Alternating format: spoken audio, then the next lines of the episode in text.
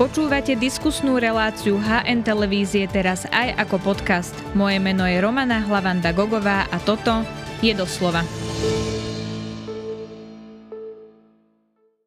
Zrada a dýka do chrbta, ktorá skončila nečakanie pár kilometrov od Moskvy bez zatknutí. Bola to snaha o prevrat či demonstrovanie sily a ako veľmi sa vymýka situácia z rúk Vladimíra Putina, to sa budem pýtať vojenského analytika Vladimíra Bednára. Vítajte v relácii doslova. Dobrý deň, želám.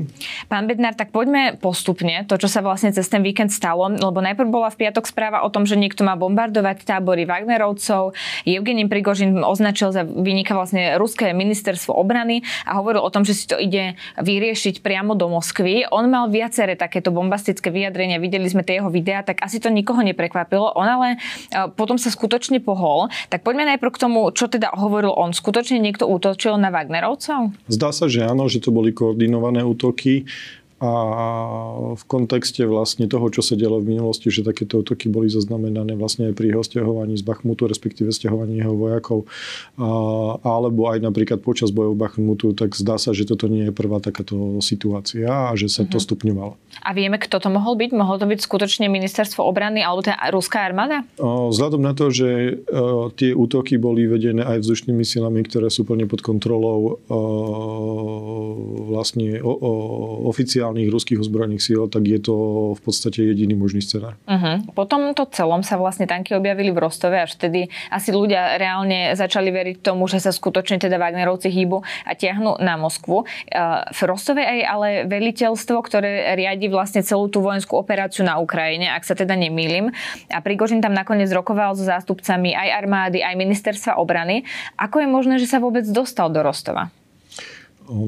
Samotné, to si musíme uvedomiť to, že jeho síly boli v podstate relatívne početné. On v podstate aj deklaroval, že disponuje približne 25 tisícmi vojakov. Uh-huh. A to by mohlo byť reálne číslo, keď zohľadníme tie objemy väzňov, ktoré sa mu podarilo v podstate naverbovať, keď zohľadníme jeho straty, respektíve objem väzňov, ktoré po príslušnom, príslušnej dĺžky kontraktu mohol prepustiť vlastne z, z, z svojich služieb.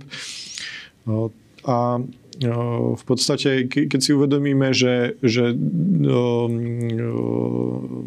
rusko-ukrajinské hranice, respektíve bývalé rusko-ukrajinské hranice, aj v hranice, ktoré oddelujú okupované územia od zbytku Ruska, stráži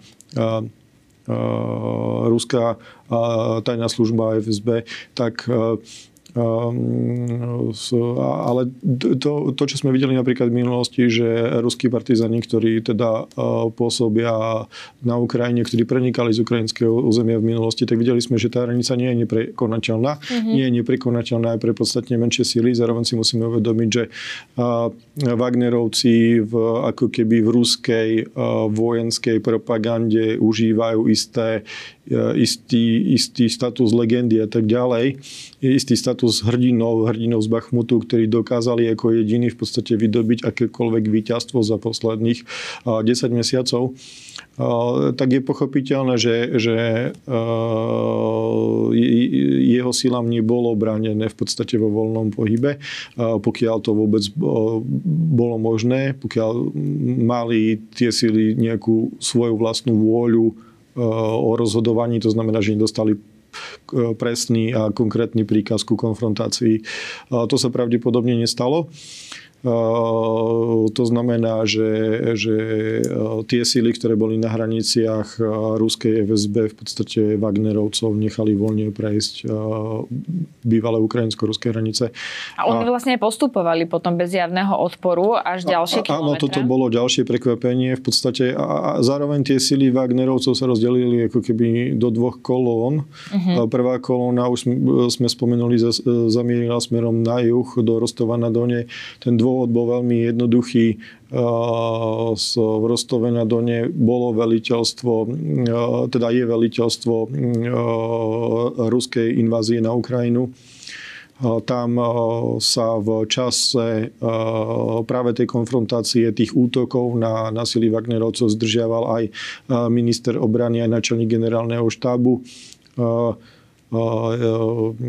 to bolo vlastne to, to mocenské centrum, ktoré, v ktorej bolo sústredené vlastne mocenské centrum ruských ozbrojených síl to mesto hneď v ranných hodinách v podstate Wagnerovci obsadili a ovládli aj samotné veliteľstvo. Už predchádzajúceho večera podľa tých údajov, ktoré zverejnil sám Prigožin, aj minister obrany a načelník generálneho štábu opustili toto veliteľstvo v samotnom veliteľstve zostali ich zástupcovia, konkrétne,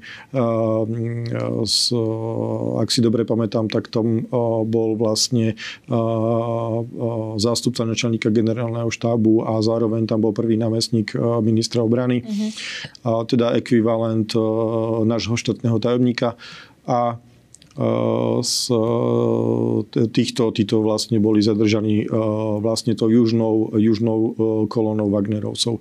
Tá samotná severná kolóna, ktorá začala tiahnuť na Moskvu, sa, sa vydala opačným smerom po, po prekročení hranice v inej časti Donbasu v Luhánskom regióne smerovala na diálnicu M4, ktorá v podstate vedie priamo do Moskvy a pokračovala v podstate niekoľko stová kilometrov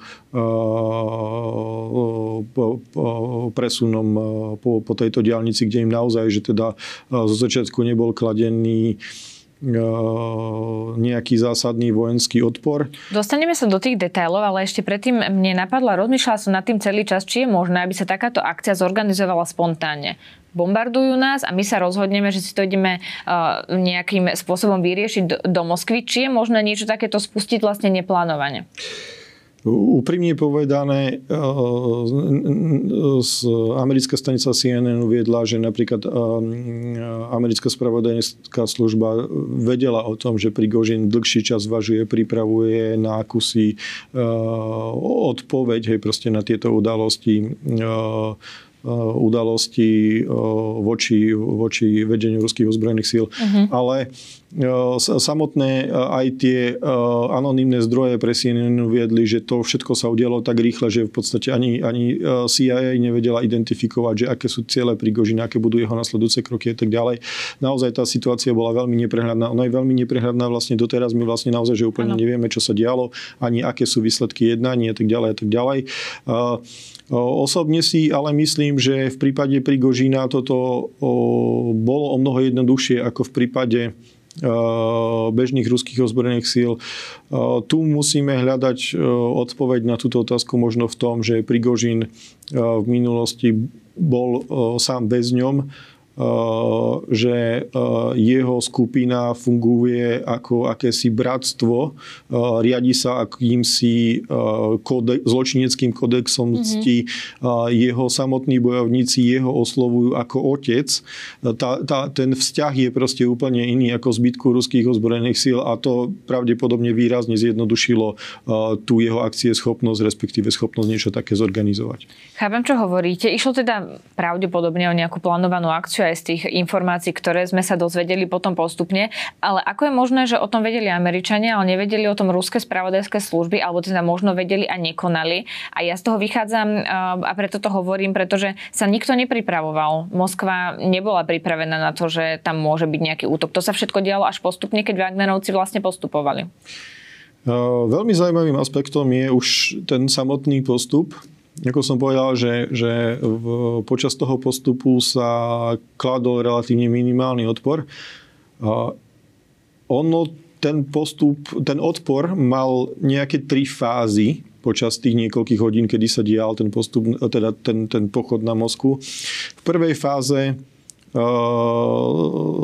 na niekoľkých miestach Wagnerovskej kolóny boli napádané a ďalej boli napádané vzdušnými silami, čož by teda ďalej potvrdzovalo vlastne tú teóriu, teda vlastne to tvrdenie, že, že Wagnerovci boli napadnutí ruskými ozbrojenými silami. Uh-huh. Potom v istom momente to, tie útoky ustali s Wagnerovcom sa podarilo zostreliť, posledné informácie hovoria o šiestich bojových vrtulníkov a jednom o, o veliteľskom lietadle. Tie, predchá... tie informácie nie je možné úplne overiť.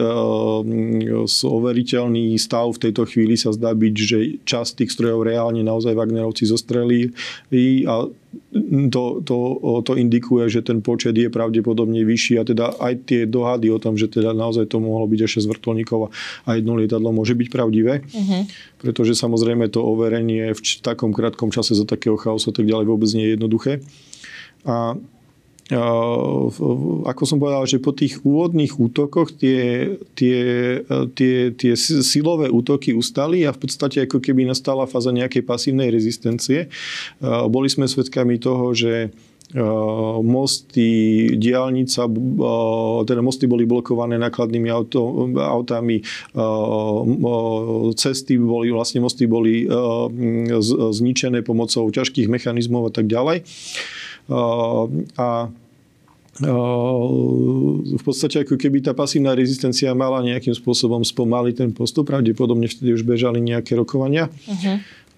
A tá posledná fáza sa v podstate odohrala približne vo vzdialenosti 130 km od Moskvy, kedy Wagnerovci v podstate narazili na, na, na prvú pripravenú v podstate ruskú líniu obrany pred Moskvou a, a v podstate tam sa to, to, ten postup Wagnerovcov zastavil a skončil v podstate opäť nečakanou dohodou vlastne s prezidentom Bieloruska Lukašenkom. Aj k tomu sa dostaneme a rozoberieme si to bližšie. Tak o tom vedeli tie spravodajské služby Ruska alebo nie podľa vás? O, osobne si nemyslím, že to vedeli. Osobne mohli aj vyhodnotiť tú situáciu, že ozbrojené sily vykonali akýsi spôsob vyrovnania sa s problémom Wagnerovcami, možno možno naozaj si to predstavovali takým spôsobom, že ak ich vyhľadia, tak ten problém zanikne. Vieme, že Wagnerovci ako jediná žoldnierská skupina odmietla sa podriadiť veleniu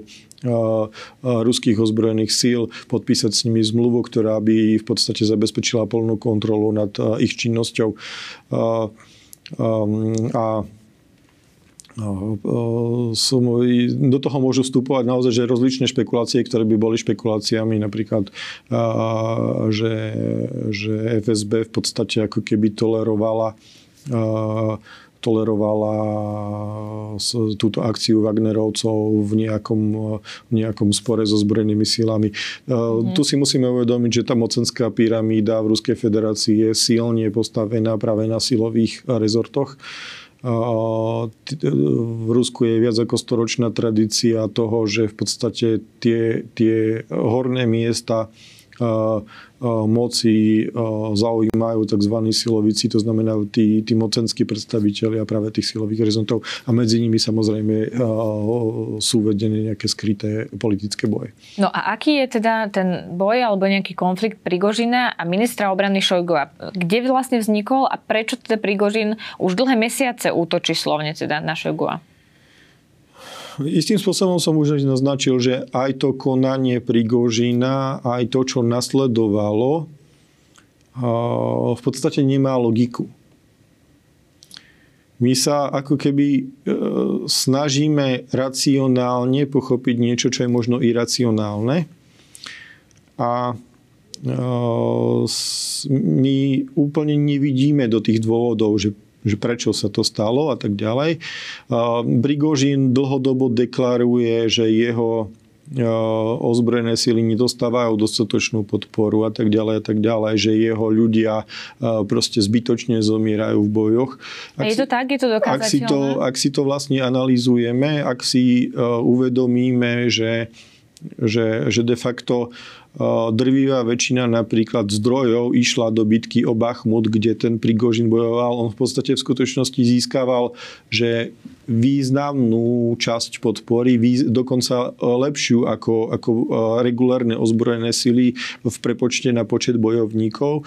Keď si, keď si pozrieme na to, akou výbavou, výzbrojou sú vybavení práve Prigožinoví muži, vidíme, že napríklad jeho sily disponujú najmodernejšími protilietadlovými systémami Pancír a tak ďalej, ktoré museli dostať od ministerstva obrany. A, a proste, že tá, že, že tá ich tech, to technické vybavenie je naozaj, že napríklad že neporovnateľné oproti sílám, ktoré pochádzajú z Donetskej a Luhanskej uh, oblasti, mm-hmm. proste z lokálne proruské síly, že naozaj, že to, to jeho vybavenie je nadštandardné, takže to, tento spor určite nehral rolu tie jeho vyjadrenia boli iracionálne, ale to neznamená, že ten Prigožin tomu neverí. On reálne tým, že ako som už tu povedal, že, že on bojoval, respektíve ako keby žil v tej komunite svojich žoldnierov. On bol ich líder, nie veliteľ tak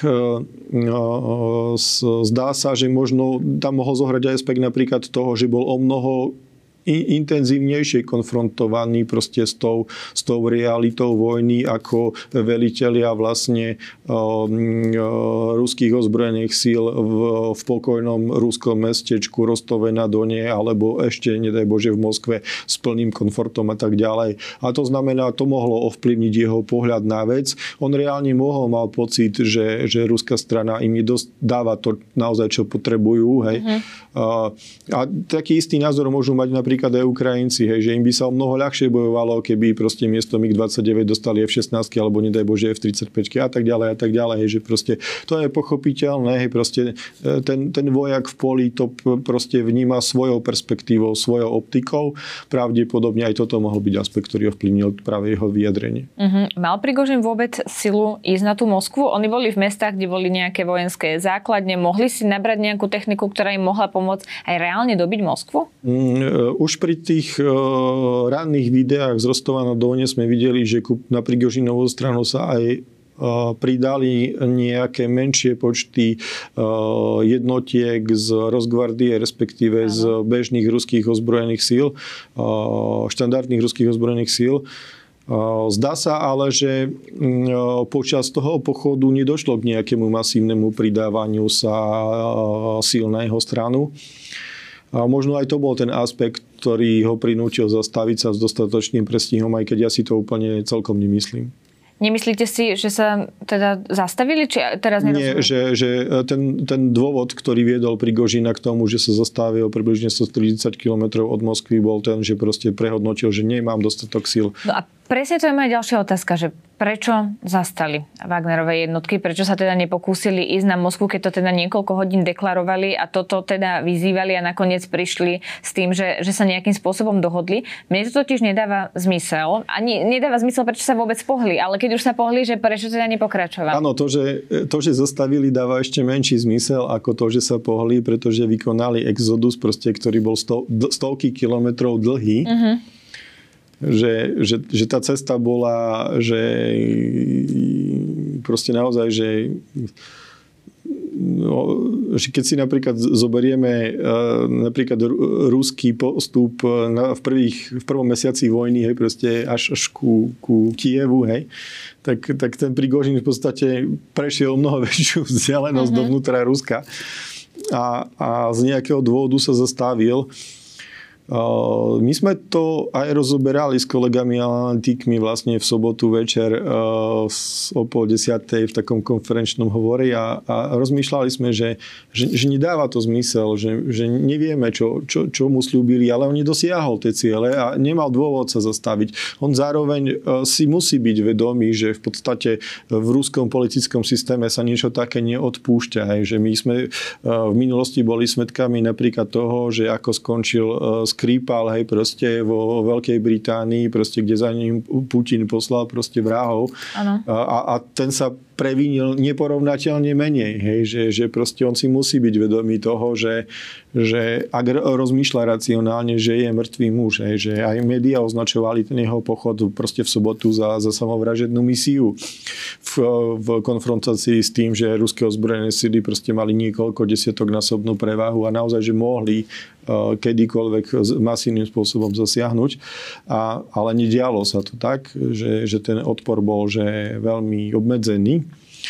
A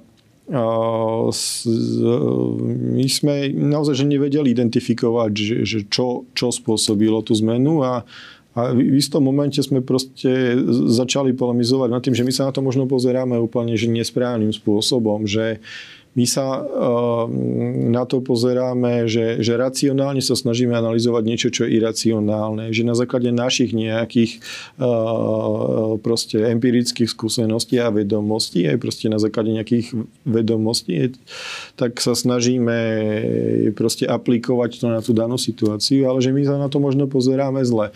Že, že možno naozaj, že, že ten Prigožin v tom, v tom kontexte, ktorý som uviedol, že je to proste bývalý väzeň, že, že jeho síly sú akási komunita, ktorá pôsobí proste ako, ako bratstvo s zločineckou cťou, so zločineckou hierarchiou, typickou pre ruské väzenia a tak ďalej tak e, e, v podstate ako keby ten jeho pochod bol, že výkrikom, že proste snahou ochrániť tých jeho bojovníkov pred útokmi e, ruských regulárnych ozbrojených síl a, a že proste on zastavil preto, pretože dostal nejaké garancie od niekoho, komu, komu dôveroval, konkrétne teda od bieloruského prezidenta a že počas toho postupu on, on reálne sa pokúšal jednať s ruskou vládou, s ruskými ozbrojenými silami a tak ďalej.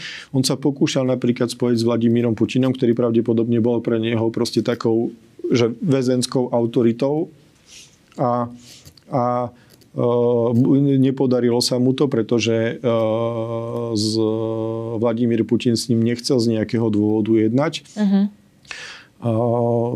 Zdá sa, že tí, tí, tí sprostredkovateľia, ktorí jednali vlastne za rúskú vládu, neboli dostatočne dôveryhodní a že jednoducho v tej, v tej jeho zločineckej cti proste dospel k názoru, že už ochránil tých svojich spolubojovníkov a že to je to, čo potrebuje a na základe toho sa rozhodol prerušiť ten postup. No ale Lukašenko, Alexander Lukašenko, bieloruský prezident, je pre neho takáto autorita, lebo to nie je nejaký silný politik, ktorý by mal nejaké slovo v tomto geopolitickom priestore. Vladimír Putin mal teda emotívny prejav, vyzeral byť veľmi nahnevaný a potom príde Lukašenko a povie vybavené to musíme chápať práve v tom kontexte práve tej zločineckej uh, cti, respektíve tej zločineckej uh, mocenskej hierarchie, kde je rozhodujúce slovo, uh, hodnota toho slova a tak ďalej a tak ďalej. Pravdepodobne uh, uh, prezident Lukašenko mal uh, tú tú dôveru, respektíve tú, že tá hodnota toho slova bola dostatočná na to, aby, aby uh, Prigožin uh, zastavil postup. Uh-huh, čiže on chcel len ochrániť tých svojich Wagnerovcov, lebo on žiadal aj výmenu na čele ministra obrany, uh, na čele uh, veliteľstiev, ale to sa nestalo. Toto mu nikto neslúbil, že by sa menili títo ľudia. Áno, a s, preto si osobne myslím, že, že ten, že ten jeho cieľ, e, že neboli sme svedkami napríklad skutočného o, politického púču, že on v skutočnosti nechcel e, zvrhnúť e, vládu, on proste chcel len od vlády nejakú garanciu, chcel garanciu od konkrétneho človeka na vrcholi tej mocenskej pyramídy a chcel proste potrestať, a on to aj deklaroval, že chce potrestať proste tých vinníkov, ktorí spôsobili tie útoky na neho. Uh-huh. V tejto chvíli, ak sa, že, že opäť je to len teória, my úplne nevieme, čo sa udialo. V skutočnosti tá situácia tak trošku pripomína istý príbeh z čas studenej vojny, keď, kedy z východonemecká štází sledovala vlastne diplomatov v zahraničí, že či nie sú špioni. A istý diplomat proste opustil veľvyslanectvo hneď po opustení vlastne priestore veľvyslanectva. Bolo to v sobotu sa, sa zohol, zaviazal si šnúrku, lebo videl, že má rozviezanú šnúrku. agenti, ktorí ho sledovali, proste nafotili celý ten akt, nafotili všetkých ľudí naokolo, potom 6 mesiacov analyzovali, že či on tým spôsobom nejakým nepredával informácie a proste snažili sa hľadať väzby medzi tými ľuďmi na ulici a tak ďalej a tak ďalej. V popade železnej opony v múzeu štázy v, v Berlíne. Ten diplomat už ako 70-ročný našiel tú fotku, videl ten svoj spis a povedal, že áno, no bohužiaľ som išiel len na nákup, náhodou sa mi rozviazala šnúrka. A, a v tomto kontexte to treba chápať, že my nevieme, čo sa udialo, nemáme tie informácie, v skutočnosti to všetko sú z veľkej časti len dohady a až nejakým odstupom času sa pravdepodobne dozvieme tú motiváciu a opäť e, v tomto konkrétnom prípade tá rozhodujúca motivácia naozaj je len v hlave Evgenia Prigožina. Uh-huh. Prečo ich niekto chcel bombardovať? Prečo sú Wagnerovci vlastne neobľúbení v ruskej armáde? Mm, no, toto je veľmi zaujímavá vec. Uh, oni na jednej strane v ruskej spoločnosti a aj medzi ruskými ozbrojenými silami, a teraz myslím tých bežných príslušníkov ozbrojených síl, zažívajú nejakú úctu práve na základe toho, čo som povedal, že reálne dosahujú nejaké výsledky. Veď to bola aj pointa vlastne ten Wagnerové skupiny. Akých ľudí tam prijímal? To boli skúsení ľudia, ktorí vedeli, čo vlastne robia. Istým spôsobom by sme to takýmto spôsobom mohli povedať. Skôr tá motivácia bola v tom, že e, zmýšľanie zločincov je trošku iné a vhodnejšie na to uh-huh. prežitie na, vo zbrojenom konflikte. No a ten spor naozaj, že má niekoľko rovín. Osobné napádanie Prigožina, teda jeho vyjadrenia smerom na vedenie ruských ozbrojených síl, zároveň proste to, to nepodriadenie sa veleniu a tak ďalej. Opäť my zase úplne celkom nevieme, že, že že prečo sa v podstate ruské ozbrojené síly opakovane snažili útočiť na, na Wagnerovcov. Ja sám som to úplne nesprávne identifikoval práve v tých prvých prípadoch. Myslel som si, že sa jedná o bežné uh, útoky, respektíve incidenty, kedy vlastné síly omýlom zautočia na vlastné síly. Mm-hmm. V ozbrojených konfliktoch je to relatívne bežný jav, dokonca až niekoľko desiatok percent strát v predchádzajúcich konfliktoch je spôsobené vlastnými silami. Zdá sa teda, že tento konflikt bol reálny, že vnútri e, e, týchto de facto ozbrojených zložiek Ruskej federácie jednej oficiálnej, jednej neoficiálnej, pretože to prepojenie Wagnerovcov priamo na najvyššie e, mocenské štruktúry je viac menej že viac menej isté, je isté. Uh-huh. A, a opäť tu si musíme uvedomiť, že existencia že žoldnierské skupiny v Ruskej federácii nezákonná že, že, že Wagnerovci sú podľa ruského zákona nezákonní, ale existujú. A nie sú jediní, ktorí takýmto spôsobom jediní. existujú. Áno, presne tak a, a že, že proste v tomto kontexte to musíme chápať. Uh-huh. Čo teraz bude ďalej? Lebo asi je málo pravdepodobné očakávať, že sa stane to, čo zatiaľ teda vieme o tej dohode, že Prigožin odíde do Bieloruska, kde by mal nejakým spôsobom fungovať a že tí Wagnerovci, ktorí sa zúčastnili tých bojov, nemajú nejaký zásadný problém a tí, ktorí sa nezúčastnili, dokonca sa môžu pridať, pridať k ruskej armáde. Myslím, že také boli tie vyjadrenia Kremla. Ale toto je asi málo pravdepodobné, že to proste skončí takto v úvodzovkách happy endom, odíde do Bieloruska a bude tam žiť. Tak čo bude ďalej? Už som tu naznačil práve ten scenár uh, Skripala a to, že v podstate podľa mňa sa Prigožin v tejto chvíli nemôže cítiť ako bezpečný muž.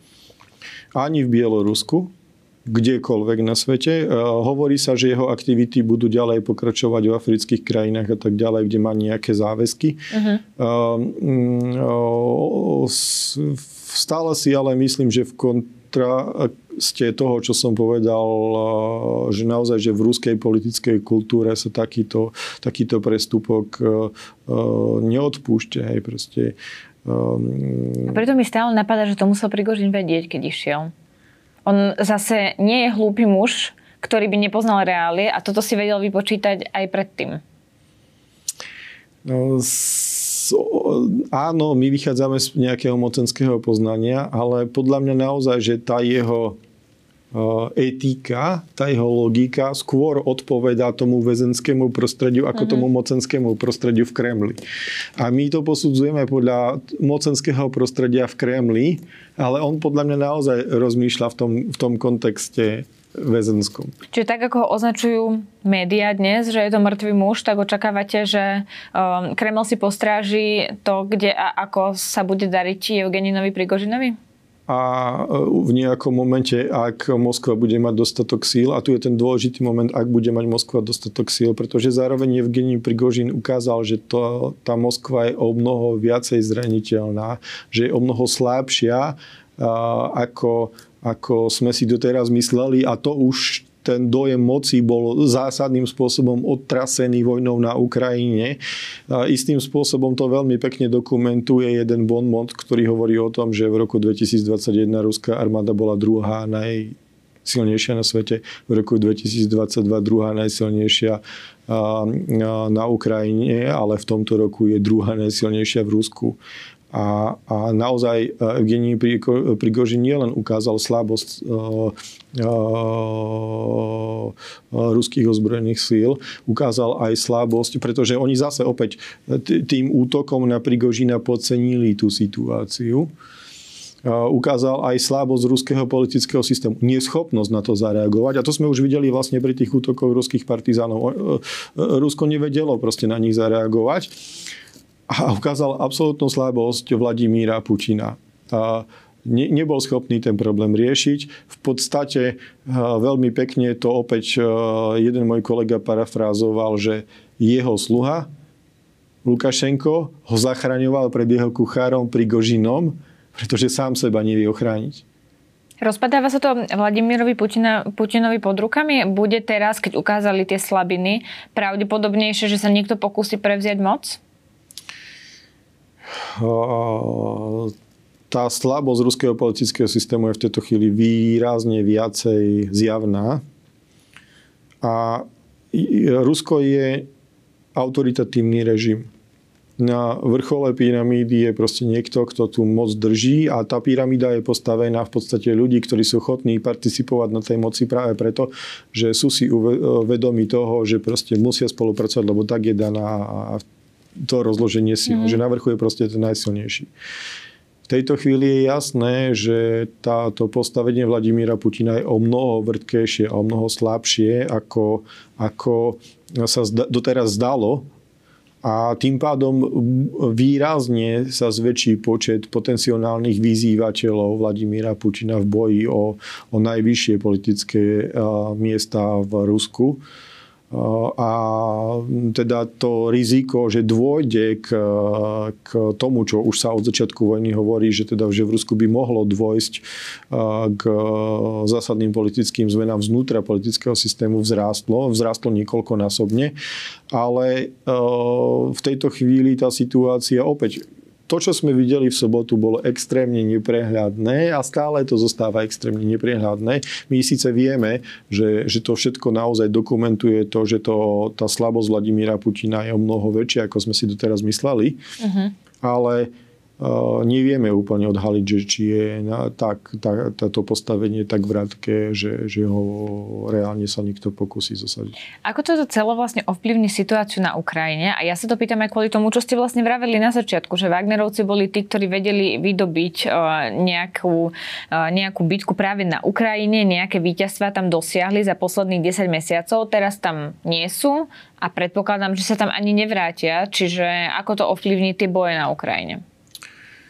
Už e, v sobotu ukrajinská strana v podstate deklarovala, že e, viedla niekoľko paralelných útokov vo východnej časti linie kontaktu práve v tých oblastiach, z ktorých boli stiahnutí Wagnerovci a aj sily, ktorí potom následne boli stiahnuté na to, aby tento problém vyriešili. Zatiaľ sa teda tie, toto dianie neprejavilo v overiteľnom postupe, respektíve v overiteľných výsledkoch. Zdá sa, že ukrajinská strana viacej úspechov získala na juhu linie kontaktu, to znamená v tej oblasti, kde nepôsobili Wagnerovci a kde predtým, alebo respektíve mm-hmm. trvale pokračuje ukrajinská ofenzíva. To ale neznamená, že sa to neprejaví v nasledujúcich mesiacoch, lebo až s nejakým odstupom času my vieme reálne overiť progres na boisku a tak ďalej a tak ďalej. Indikátory nejakých zásadných zmien alebo diania na línie kontaktu v podstate nedošlo k nejakým zásadným výkyvom napríklad v počte umrtí na jednej alebo na druhej strane alebo v nejakých deklaratórnych rovinách. Zdá sa teda, že v krátkodobom horizonte toto nebude mať e, nejaký zásadný dopad, ale tu sa naozaj že môže miliť. Možno už v tejto chvíli ukrajinská strana, že postúpila a my s nejakým opos, op, op, odstupom času niekoľkých dní budeme mať doložené proste ten progres. Mm-hmm. Čo sa týka dlhodobého horizontu, Vladimír Putin si pravdepodobne bude musieť o mnoho väčšie sily ponechať v podstate a väčšie zdroje ponechať vlastne v Rusku pre práve takéto prípady, pre, pre vnútropolitické problémy. A to z dlhodobého hľadiska jednoznačne oslabí ruské sily na Ukrajine, pretože bude o to menší počet zdrojov, ktoré by mohol Vladimír Putin vyslať na Ukrajinu. Áno, logicky. Je toto už teda ofenzíva, alebo sa dívame na prípad prípravnú fázu? Ja som presvedčený o tom, že my sa už dívame na ofenzívu viac ako dva týždne, mm-hmm. ale stále si musíme uvedomiť, že tá chersonská ofenzíva trvala, ak si dobre pamätám, ako 11 mesiacov, že, že sme že v jednej šestine a že, že stále to je ešte príliš skoro čokoľvek hodnotiť a napriek tomu, že sa dosiahli už relatívne zaujímavé výsledky, ktoré ak by lineárne pokračovali, tak by mohli viesť k tomu naozaj že, že veľkým zmenám ale mm, o, o, ja som to už vlastne tuším možno aj u vás glosoval, že, že, že nemôžeme hodnotiť proste, hodnotiť vlastne súčasnú ofenzívu vlastne po týždni, to bolo ako po 5 minútach hodnotiť hokejový zápas. Hej. No my sme teraz niekde 12. minúte hokejového zápasu, ešte zďaleka niečo hodnotiť. Uh-huh, ale mám ešte úplne záverečnú otázku, lebo už na tie začiatky sa dívame a aj keď je 5 minút hokejového zápasu, tak vieme povedať, že kto je lepšie rozkorčulovaný a, a podobne. A ja teda vôbec neviem nič o športe, čiže hádam, hovorím dobre. Ide mi skôr o to, či už teraz vieme povedať, o čo Ukrajincom ide. Kde chcú najviac tlačiť a aký je ten ich cieľ, do čoho vlastne išli? O, to je viac menej v tejto chvíli jasné. Ten hlavný cieľ tých hlavných dvoch útočných smerov je v podstate pretnúť pevninské spojenie Krímu so zbytkom Ruskej federácie, uh-huh. respektíve s okupovanými územiami. V podstate to pretnúť zo severu na juh, niekde na pobreží Azovského mora a následne v podstate z pobrežia Azovského mora by napríklad ukrajinská strana mala dosahu raketometov HIMARS most na Krím úplne by vedela odrezať zbytok Krímu. Tým pádom by v podstate Krím nemusel ďalej nejakým spôsobom ukrajinská strana dobíjať a, v podstate by ho mohla obliehaní v budúcnosti získať. Mm-hmm a zároveň by si tým uvoľnila sily na ďalšiu expanziu smerom na Donbass. Uh-huh. Tak to budeme samozrejme sledovať, uvidíme. Budeme prinášať nové informácie. Ďakujem veľmi pekne, že ste si na nás našli čas. To bol vojenský analytik Vladimír Bednár. Pekný deň želám.